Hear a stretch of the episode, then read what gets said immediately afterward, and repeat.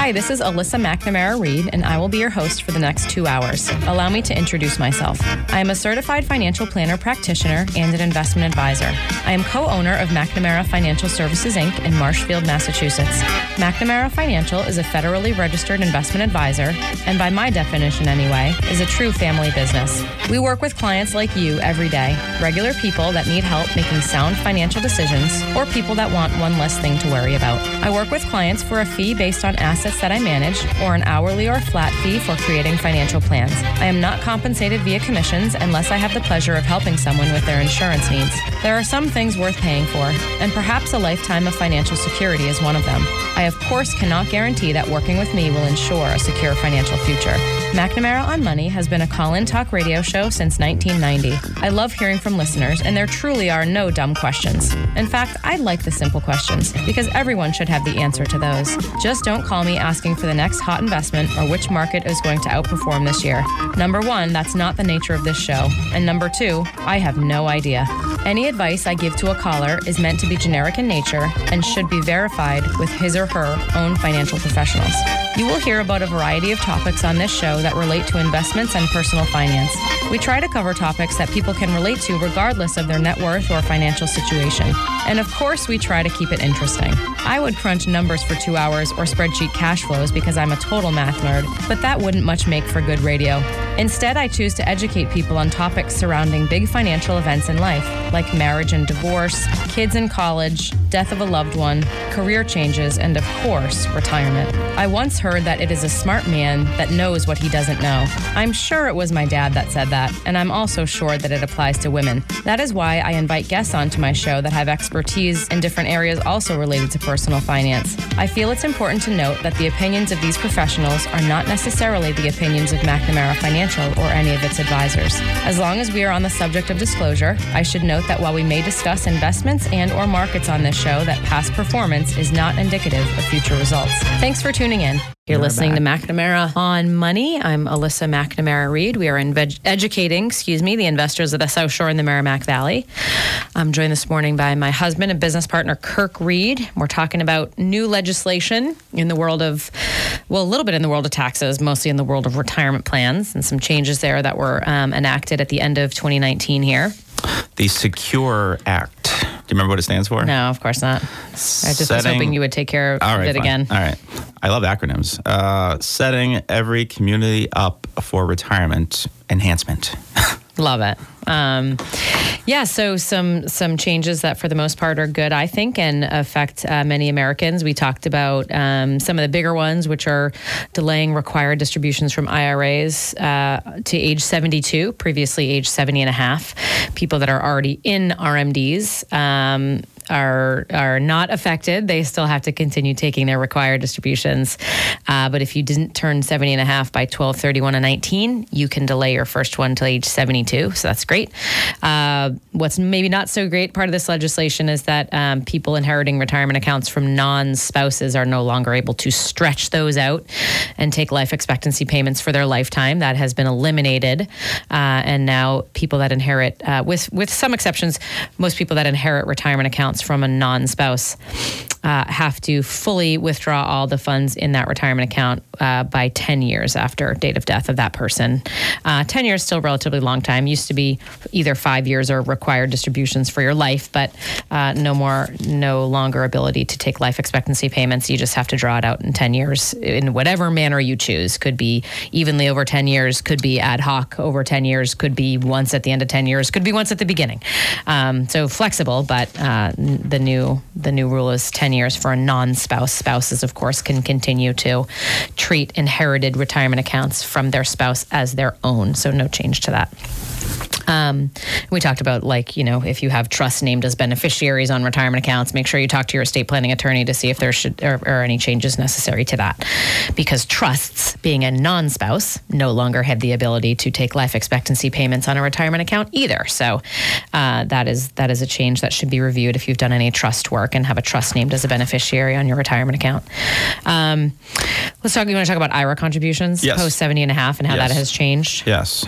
So, in the past, uh, the rule has been, you know, once you reach 70 and a half, that was the, you know, which is also the, you know, the old required minimum distribution age. Yeah. Um, you were no longer able to make a uh, IRA contribution.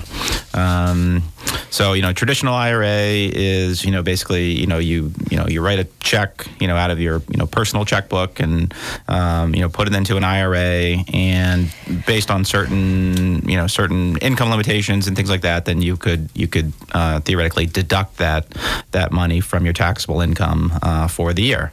Uh, but but once you reach 70 and a half, you were no longer able to do that. So one of the new uh, the new rules of this Secure Act is that uh, that you are able to do that. Uh, so now going forward, uh, even even after you reach age 70 and a half, you can make a traditional IRA contribution. Um, you know, one caveat is that in order to do that, you have to have earned income right. uh, for for the year in which you're making the contribution, and that's always that's always been the case. Right. You always have to have earned income to make a retirement contribution. Right. So, Yeah. so for example, so say you know, say you're 70, you know, you're 71, uh, but you're still working. Uh, you know, you still have, you know, whether it's maybe it's maybe it's just part time or whatever it is. Um, if you have earned an income and you'd like to put it into an IRA to you know reduce your tax uh, taxable income, you can now do and to that. save for retirement. and save for retirement. you can now do that. Um, Yeah. You know, with people, you know, people working longer, people living longer. I think they're just trying to help, you know, help accommodate that. Yeah. And, and maybe, you know, people that are Yeah. behind the eight ball as far as maybe not saving as much, you know, they're trying to, you know, help as much as they can. Um, on Yeah, that. I mean, unfortunately, there's people that need to work beyond. Well, maybe, maybe unfortunately, maybe they're happy to, but there's some people that have to work for financial reasons beyond age 70, and uh, previous legislation didn't allow for them to tuck money away tax efficiently in a deductible retirement plan. Um, but this law changes that, and so for the people that have earned income beyond 70 and a half can put money in an IRA. We touched on earlier though, it's always been the case that someone who had a 401k through their employer uh, or a 403b, I believe, and was working for that employer beyond age 70 and a half, they could always continue putting money into that retirement account. This was just previously IRAs, which is the account that you do on your own and that's not through a company or, or a municipality or an employer, there were limits previously on that, and you weren't able to put money into an IRA on your own post 70 and a half, but that's been eliminated. So now it aligns with 401ks and 403bs and employer sponsored plans Right. because you were always able to put money in those if you were working and had taxable earnings beyond Yeah. age 70 and a half. I never understood that. You know, yeah, why, that why was that, why that was even a rule. it was like an uh, anomaly. I think it was the only type of retirement correct. That was that was the only one that was limited by by age. Because you can put money in a Roth can- after 70 and a half, right? correct. Yeah. If you, again, If- you if have you have earned income, yes. Earned income. And so, you know, uh, pension income, social security income, portfolio income, uh, even though that those are taxable sources of income, those are not earned income.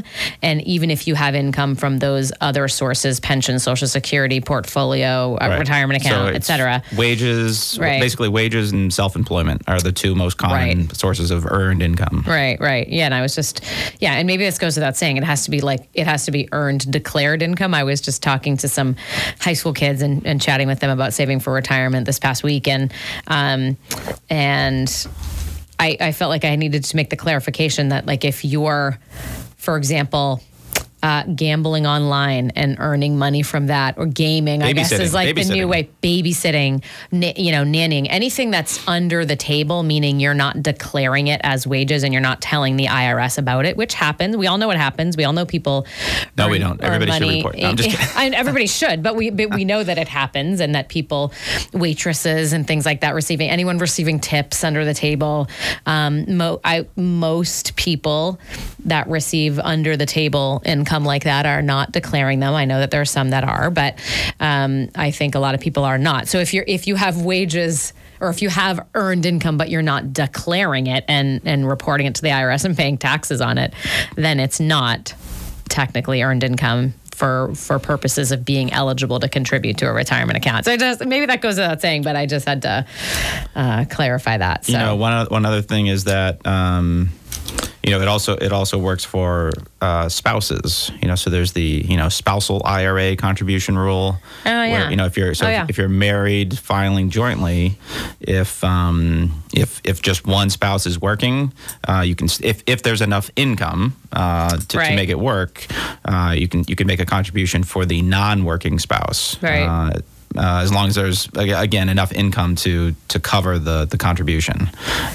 Um, so theoretically, if you've got you know if, Right. if you're a married couple and only one's working, you could do two IRA contributions, you know, up to the max uh, each year. You know, I was just having this conversation. I I went and visited a class at the high school, business class at the high finance class, excuse me, at the high school, and we were talking about. Um, I was educating them on you know what are retirement accounts and, and the importance of saving early and the importance of saving for your future and things like that. And one of the um, one of the questions was from the student was like kind of twofold. It was you know do, when when do most people retire? Well, part of the uh, one kid had the question when do people retire, and the other kid said who controls retirement, me or my employer, which I thought it was a very interesting question. And someone that's 17, 18 might not know that. And that, I thought Right. that was a really cool question. And of course, you know, explained that you control that. The Social Security Administration doesn't control that, though there are, you know, the limitations on when you can collect and things like that. And you're, you know, you, you basically you choose your own retirement, generally speaking, a financial um, obligation.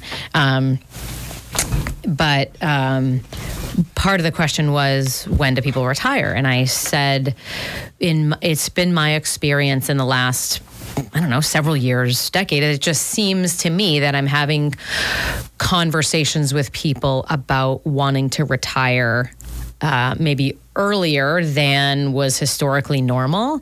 And i don't i don't have any statistics to back that up. It just seems to me that people are some of the people i work with um, are excited about retiring uh, earlier. They're you know they want to retire maybe earlier than you know i, I kind of use like 65 as an average uh, retirement age for people.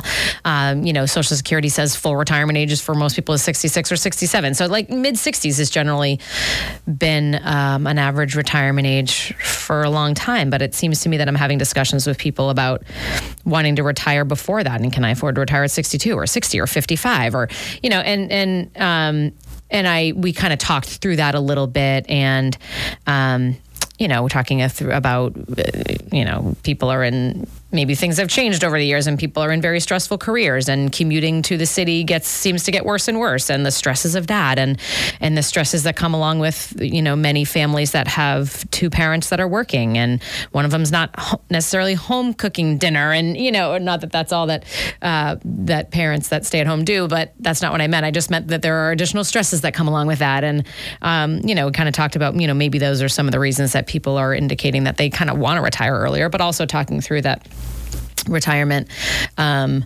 isn't not isn't as black and white as people stop working and then there's no more earned income. You know, sometimes people sort of ease into it, or they leave a stressful career and they do something different. And they still earn money, but they do something different, or they go, or they go part time or per diem, and you know, and so it's sort of changed. But anyway, we talked through that, and and I was, you know, my point was that it it seems like retirement ages are are are. Um, uh, being lowered, uh, or people are at least trying to retire at an earlier than historically average age.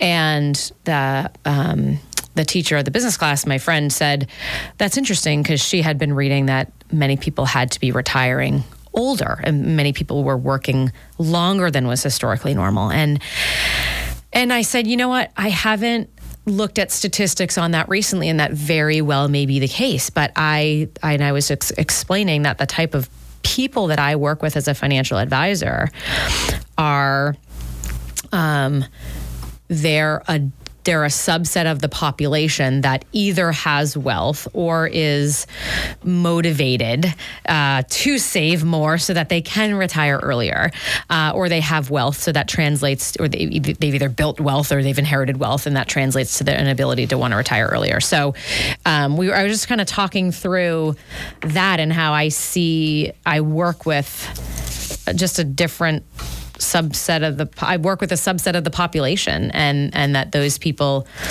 are are reaching for certain goals. But then there's this whole other subset of the population that I don't necessarily work with day to day that hasn't for whatever reason, hasn't positioned themselves um, in an ideal retirement situation and has to work longer than than uh, historical norms. Maybe they're working into their 70s or, God forbid, 80s. You know, mm-hmm. but again, maybe some people are happy to be working. I, I love working, and I don't really envision stopping uh, fully anyway. But um, you know, some people do it because they love it and they'd be bored otherwise. Uh, my dad's a great example. Well, that's good because you got you got about you got so, about uh, 25 more years a lot to go. more years, yeah. yeah but anyway, that and I guess I started I launched into that because I think it's interesting, but I also think that this legislation is is like you said, trying to help those people that are are getting into their late 60s and 70 70s and aren't yet ready financially to retire. Uh, and and it's aimed at helping them better their own financial situation and tuck more money away tax efficiently and and removing restrictions on being able to put money into an IRA after age 70 and a half. And so it's it's it's aimed at that this particular component of the legislation.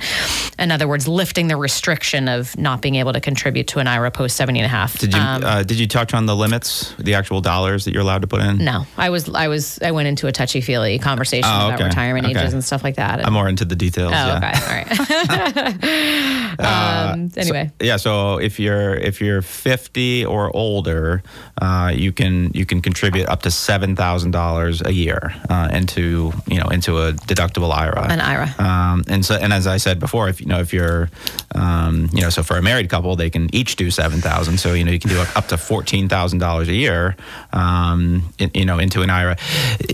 And I, I don't think we want to get in too much of the details, but there are some. You just told me you love details. Oh well, well, that was that was one detail. That was okay. a high level detail, yeah, I guess. Yeah, yeah. Um, you know, the other thing is, you know, your ability to actually deduct uh, depends on a few things. Um, you know, the one we oh, mentioned. Oh, yeah. You know, one we mentioned is obviously you have to have, you know, earned income in that amount, uh, and you know that's that's number one. Uh, but then there's some other things as far as your like you can't also max a 401k right. and max an IRA. Yeah, no. Right. If you yeah if, if you're active in in a 401k or a retirement plan and then then you have to look at your earned income uh, or your adjusted gross income, uh, and if you're above a certain level, yeah, uh, then you then technically you're you're not able to deduct uh, an IRA contribution. Yeah, or and even if your spouse has a right. 401k or, or and you're if, a high income earner, you yeah, can't if, put money in an IRA. Yeah, there's limits. Yeah. Right. So I don't I don't want to really get into that right now. Um, you know that's you know that's a question for your accountant. Um, but we're just talking about yeah. you know the fact that you can you know the availability of doing an IRA contribution past 70 and a half is now now an option. Okay. Let's talk about IRA distributions pre 59 and a half because there's a little bit of a change to that as okay. part of the Secure Act. Yeah. Um, the, generally speaking, the nature of a retirement account, not a Roth, but the, the nature of most other other retirement accounts is that you are penalized from a tax perspective for taking a withdrawal before age 59 and a half. So retirement oh, accounts. That applies to a Roth too. For well, you can take to, your principal earnings, out of yeah. you can take your principal out yeah. of a Roth before 59 and a half after 5 years, but um, but you're right, the earnings. So the nature of a retirement account is that it's savings for retirement. So there is a financial disincentive to taking money out before 59 and a half, and that's always been the case.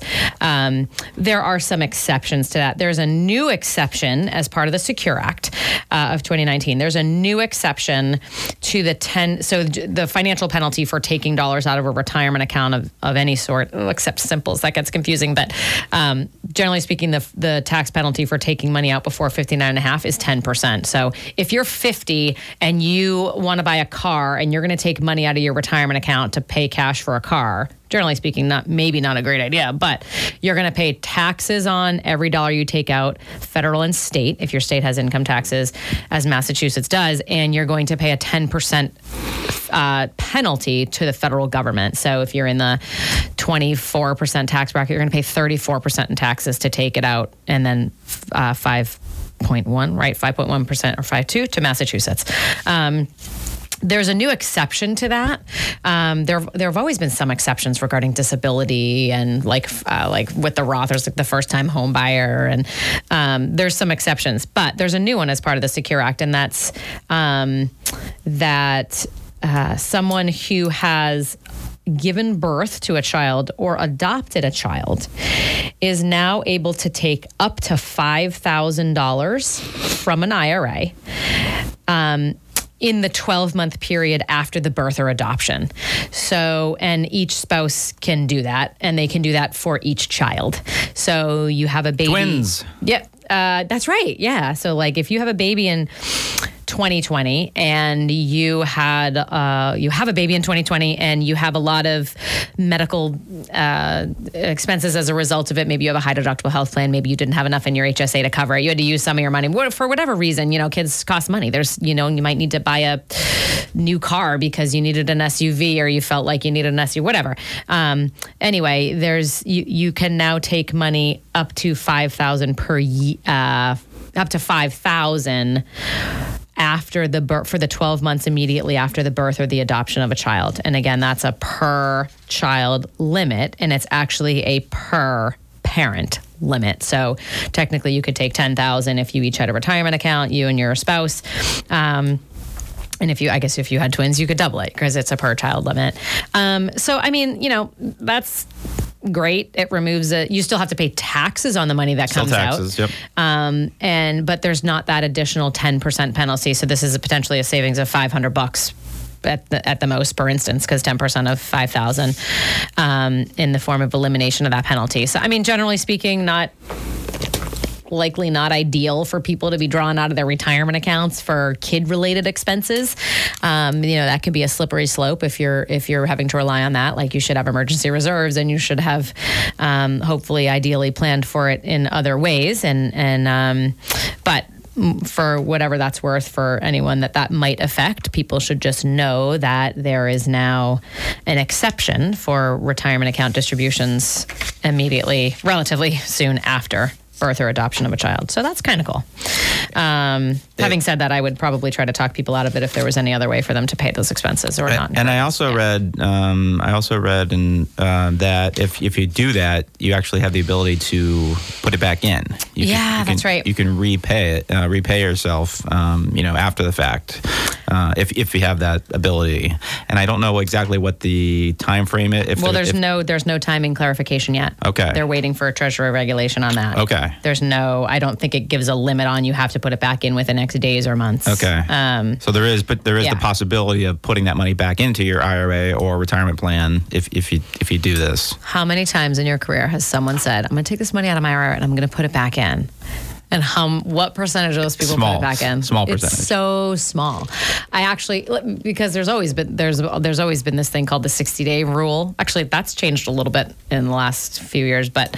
Um, even prior to the Secure Act, people could take money out of a retirement account, and if you put it back in in 60 days, you could avoid that being a taxable event. If you took 10,000 out and put it 10,000 back in a month later, you didn't have to pay taxes on it when you go to get your tax. When you whatever, you don't have to pay taxes on it, and um, that's always been the case. And there's limitations; you can only do that once per year and things, but.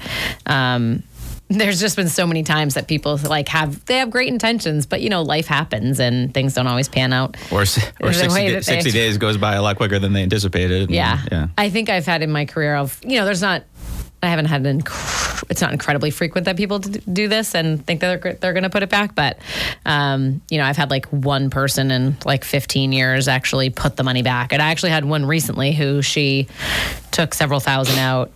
And she was like, something was waiting to be sold. And so she was putting it back in. And she contacted me like 75 days later and was like, I have the money. It finally sold. I'm ready to put it back in. And I said, oh, you know, you missed the window. But Yeah. um, but she, we were able to do some other things and it ended up being okay. But yeah, like nobody ever puts, almost nobody ever puts the money back.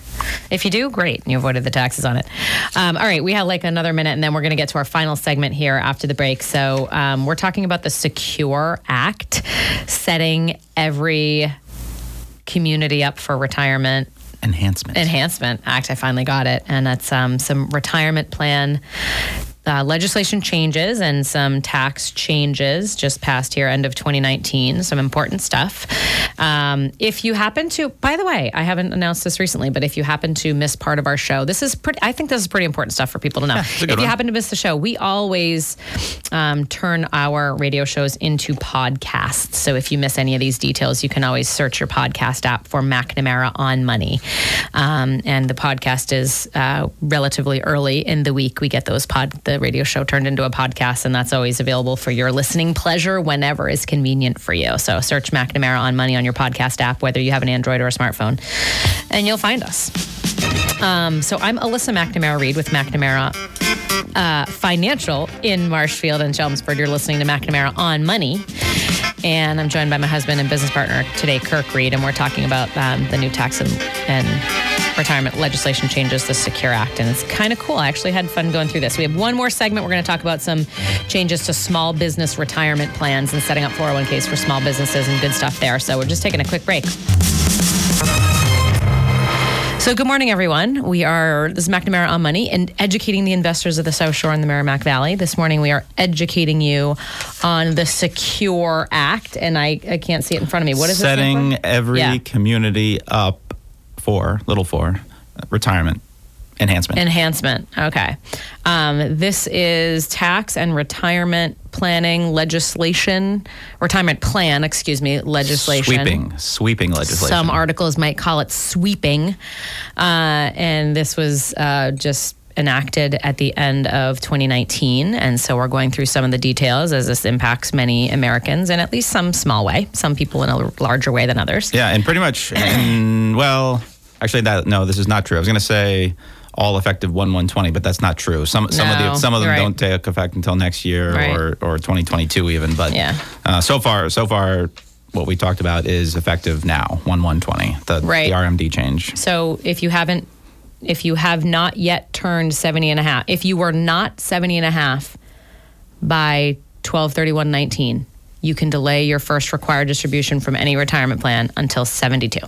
Right. Um, okay, the next relatively large change is the elimination of what we call the stretch IRA. Um, when someone inherits money from a non spouse. So, this is, I think this is one of the bigger ones or one of the more relevant changes, but uh, not necessarily in a good way. In fact, not in a good way for men, for some people. For some people, this won't affect uh, this won't affect some people, but it, it will affect others that have a larger amount of wealth in retirement accounts and, and inherited it from a generation above. Um, so uh, it it prior to this new legislation of 2019 when someone inherited a retirement account from a non-spouse so if you inherited from a sibling a parent uh, and any other family member Yeah. if, if you were not their spouse you basically had well, basically three options. One option was you could stretch out that the the they call it a stretch IRA because you could essentially hold that retirement account in your name as an inherited IRA or what we call a beneficiary IRA. You could previously continue that as a retirement account, but just take small required distributions annually. And the required distributions are based on your own life expectancy. So if you inherited a retirement account at age 30 and you had a longer life expectancy than someone age 70, you were taking a smaller percentage of the value of that account out. So it was it's based it, they're based on life expectancy Right. tables. So this was really a great um, this was a great benefit for people that were inheriting large retirement accounts and didn't want to didn't need the money now wanted to defer that and, and use that as their own nest egg for their own retirement. Um, didn't want to take out a large balance in any one tax year to Right, avoid if you're still, yeah, if you're Yeah. relatively young, you're probably working, and and probably, you know, depending on your income, yeah, if you take add a significant sum of money uh, to your income stream, taxable, Yep. uh, you know, it could push you into a new bracket, and therefore, you know, eat up a significant chunk of that inheritance. Right. Um, whereas, yeah, the stretch allows you to take out little pieces uh, every year, which you know should be should be you know theoretically taxed at a much lower rate, Right, and allowing right. the bulk of it to, to stay tax deferred for for a long period of time. Right. So so under previous law, your a benefit a non-spouse beneficiary's options was to stretch and take required distributions annually, or to fully clean out the account within five years, meaning you didn't have to take a distribution in the first or second or third year, but the account had to be fully withdrawn after five years, which could mean like if it was a large account, you wouldn't want to do that in any one year. So maybe you would do it over the five years. Um, or you could just take the you could just crash the whole thing in the first tax year take the money to, you know if it was a relatively small amount that you know that's pretty common if it, you inherit a $20000 ira from somebody and you want to pay off your car you know people were just liquidating it fully and taking it because that you know a $20000 bump in your tax bracket is like not a big deal If it, yeah, Uh, if it's relatively small, or, or if you need it, then that's you know that's what people would do. They would just take Yeah. it take it out, pay the taxes, and be done with it. So the so those were the previous options for a non-spouse beneficiary, and this new legislation of the Secure Act has eliminated the ability for non-spouse beneficiaries to stretch the IRAs. Um, no, there's no longer an uh, life expectancy payments for the lifetime of the non-spouse beneficiary, so that is fully eliminated what is what is replaced what has been replaced is that now that five year rule which which said nope you don't have to take annual required distributions but five years from the date of death you have to fully clean out the account. Now it's a 10 year rule. So 10 years from the date of death of uh, of your non-spouse that you inherited money from there are some exceptions which we'll go through but um, 10 years after the death of the decedent um, you have to have fully cleaned out that retirement account. And this is for this is for only people passing away in 2020 and beyond. That's correct. So if you already have one of these uh, inherited IRAs, you're basically you know quote unquote grandfathered in, and you, you can continue doing the the life expectancy distributions. Yeah, fortunately, I have one client who inherited a relatively large uh, sum of retirement money from her father not long ago, and she was very concerned about. She had heard about this legislation. That You know, this was in Congress for I don't know months or a year, at, at least for most of 2019. This was going through Congress. It, pa- I think it passed the House over the summer, and then it took a while for it to get through um, fully. But um, yeah, she was concerned about. But people that are that already inherited retirement accounts. So for someone that died 12 31 19 or before, those people that inherited from a non-spouse, their grandfather did. Yeah, so it only affects people when the date of death is January 1 of 20 or later. Um, but that this is this negatively impacts people that are that stand to inherit large sums of money in retirement plans um, because that ability to defer the uh, earning, you know, de- defer taxes on earnings in a large account indefinitely. Like if you know you inherit a sizable sum of money at thirty or forty, and you can in- defer that until your own age ninety. I mean, that's a lot of years of of tax deferral on earnings. And so for wealthy families that are passing large retirement accounts down um, to to the second or third generation, uh, this this is this is a big change for those wealthier families. I mean, for for relatively small. Um, for people that are passing relatively small dollars in retirement accounts down to the next generation, I, I don't think this much impacts them. Right. Because, um, you know, if you think about like the age at which most people inherit from their parents, they're probably, what do you think, 50s or 60s? Yeah, 50s or 60s probably. Yeah, I mean, if someone's life expectancy is 80 or 90, then their kids are inheriting 20 or 30 years younger than that, right? So the, the age at which someone inherits, um, m- the age at which most people would inherit money from their parents anyway, happens to coincide with an age where they might have kids that are going through college or or about to go through college or have gone through college but there's some debt um, and or an age where they're thinking about their own retirement maybe they're um, trying to pay down some debt mortgage debt or whatever so i, I just think it, coincidentally the age that most people inherit money from their parents happens to be an age where there's a lot of financial need, especially if they have kids. And so I don't I think for a lot of people, this doesn't necessarily affect them because they were going to use up the money within a relatively small period of time anyway. Um, and certainly 10, I mean, 10 years is still a long time. Yeah, I mean, t- You know, you know, I was thinking defer. about that. Yeah. You know, versus versus the five year. You know, five year. The, the- you know, the five year rule. Um, you know, it just doesn't give you a whole lot of flexibility. But ten years, you Yeah. know, that is a fairly long time considering somebody's lifespan. And if you can divide up that chunk, oh, you know, by ten. Yeah. And it, again, it just kind of depends on the amount, and it depends on the you know the rest of your tax situation. But Yeah. and you know, one exa- one of the examples they gave was well, you know, if somebody was, um, you know, say that they're like 60 and this happens, you know, maybe they wait until they retire at 65 or 66 before they start taking distributions, and then you know take them over, you know, years, you know, six through 10 or whatever it is. Yeah, yeah. You know, def- you know, so you can't, Yeah. you know, gives you some years Play around with to- your tax bracket defer. Yeah, so Yeah. you know, if you can wait until you're in a lower tax bracket to do it, um, at least it gives you a little bit of flexibility. Yeah. I mean, if you're like, if you think about like some, if you're the only child of, of someone who's, you know, has wealth and has a $2 million retirement account and you're going to inherit that, not being able to defer that until your own through your own life expectancy is is really um, that's a bummer. That's a that's a that's a this is a negative change for wealthy families, but for most other people, um, not so not so much of a big deal. I think, in my opinion, right. there are some. So no more stretch IRA, no more ability to indefinitely inherit a retirement account. Um, and I'm sorry, to defer retirement account indefinitely and take life expectancy payments. So that has been eliminated for people that uh, whose date of death is after one one of 20. So but there are some uh, exceptions to this rule. Right, okay, so yeah. if you inherit money from a spouse, you will still be able to do life expectancy payment and defer that indefinitely. So spouse, if you inherit a retirement account from a spouse, essentially you just t- turn it into your own retirement account and treat it as your own. And then when and then you just treat it as so when it, when you get to the new age 72 now, then then you'll be required to take required distribution. So so there's no change for spouses. So there's no 10 year rule if you're married to the person that you're inheriting the funds from. Um, there's also some exceptions for people who um, are disabled or chronically ill as per the IRS tax code. There's yeah, some there definitions, definitions, yeah, which in there. I actually pull I pulled the definitions um, just for if anyone's curious, like the, the definition, the Internal Revenue Service definition of disabled. It's relatively short.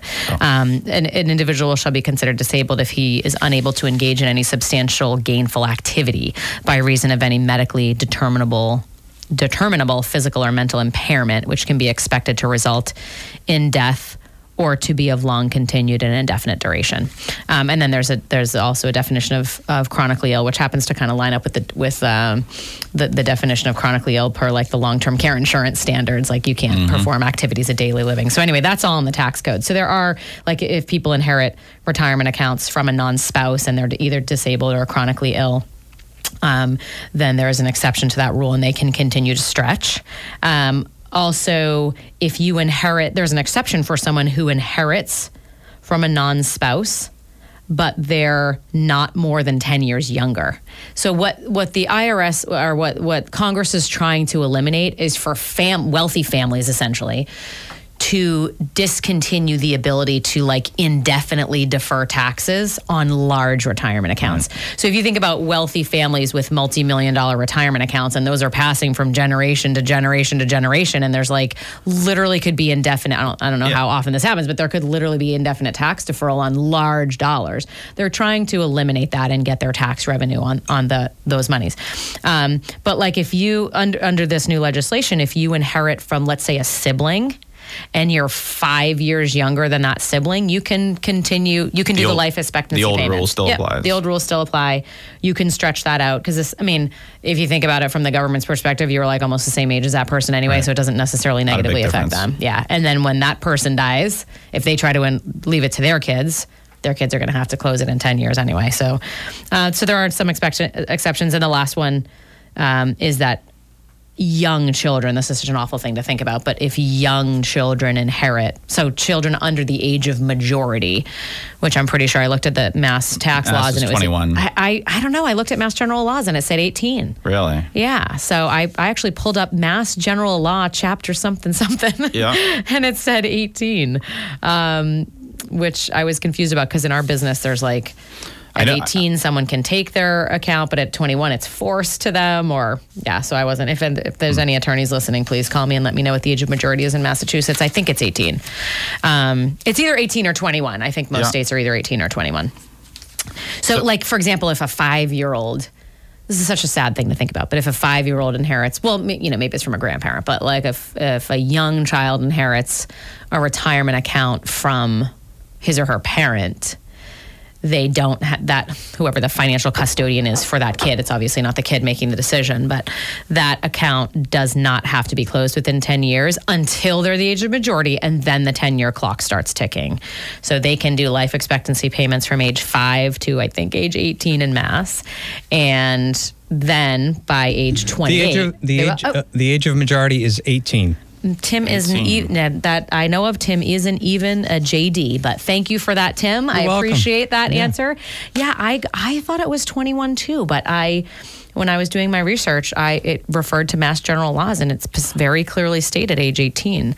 Um, I wonder if there's different definitions depending on the circumstance or depending on what it's being applied to. I, I don't know. Yeah, so I'm wondering if like in different financial custodians might have different definitions of it because like in our world, there's a trigger at age 21 mm-hmm. in Massachusetts for financial accounts to have to move to the child's name. Um, so I don't know for whatever. Maybe that's a different age. I, oh, okay. I'm not sure about that. Oh, and so that that rule about the um, the minor child. Yeah. yeah. Uh, that says it only applies to the child of the IRA owner. So it can't. That's be, right. So Thank you for that. Can't be like a grand a grandchild right. or. Um, That's right. So if you right, so if a five year old inherits from a grandparent, it, it's, it it's, still has to be closed in right. ten years. Right. Okay. Thank you for that clarification. Yep. That's right. I remember reading that too. Um, so yeah, I think that's a pretty big. That as I was reading through this, I think that was like one of the only things that I was reading through that like n- could potentially negatively impact um, a lot of people. So, um, well, then there's the we can, you can talk about the trust version. That's right, ben- of beneficiaries. Yeah, yeah, yeah. So, um, yeah. So anyway, no more, no more ability to stretch uh, inherited. If you're a non-spouse, no more ability to stretch retirement accounts through, for your life expectancy. So the new rule is that you have to close that account fully, withdraw all the dollars, pay all the taxes, af- within 10 years of date of death. So that's a pretty big change. The new five year rule is now the 10 year rule. Right. Five is the new 10. Um, 10 is the new five.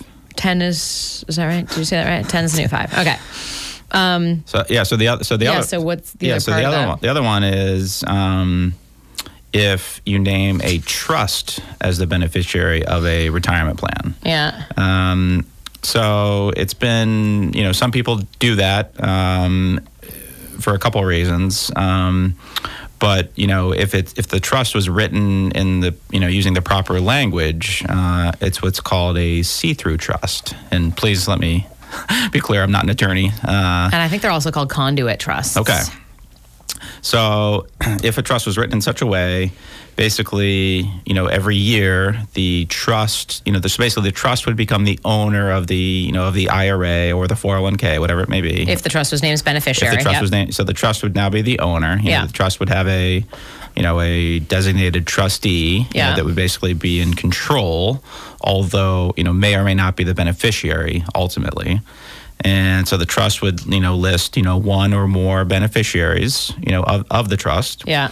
And so basically, you know, they could they could do this uh, stretch basically. Yeah. And they, you know, every year, you know, they could do a distribution uh, from the IRA to the trust, and then the trust would disperse it, you know, or pass through, uh, you know, that that required distribution to the beneficiaries. Right.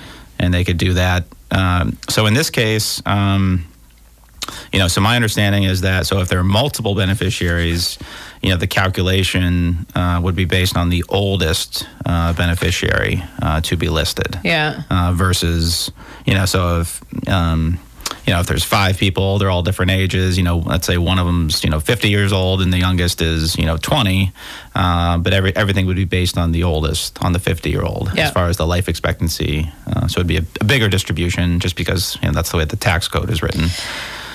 Um, okay with that? Yeah. Okay. I just had uh, one thing to add to it when you're done. So, um, and, and also another reason that the people would do that, uh, or that people that people would name a trust, is that the trust could have special provisions. You yeah. know, it could you know say, oh, okay, well, you know, um, give X, Y, Z, you know, give so much to this person, so much to this person, kind of all be handled through the trustee, um, and plus, you know, whatever money is in the trust could maybe have some protection, uh, like against yeah. creditors. Right. So it's not you know so it's not in somebody's individual name it's in the name of the trust. So if one of the beneficiaries you know has an issue or has somebody they owe somebody money um, you know they could, i think they could still go after the yearly yearly distributions but they can't go after the principal because it's it's in the trust. Right. Um, so that was you know maybe a reason that somebody would do this. Right. Um, so the new the new rule the secure act is basically um, taking that away. Uh, they're basically taking the taking the ability to do the stretch uh, when if, a trust is named. If the, if the trust is the beneficiary, because it's a non-spouse. Because the trust is a non-spouse. It's right? a non-spouse. Um, now this one seems to be a little different though, as far as the distribution rules. Oh, that I didn't know. What did you read about? Well, that? I was reading that there are some of these. Did you call it see through or look through or well, conduit trusts? See through, uh, yeah, and then con- conduit. I think those are maybe two different things, but yes. Yeah. So. I think there are some of these types of trusts that were named as beneficiaries, and they were written in such a way that the trust would take whatever the required distribution was from the IRA in that in a tax year.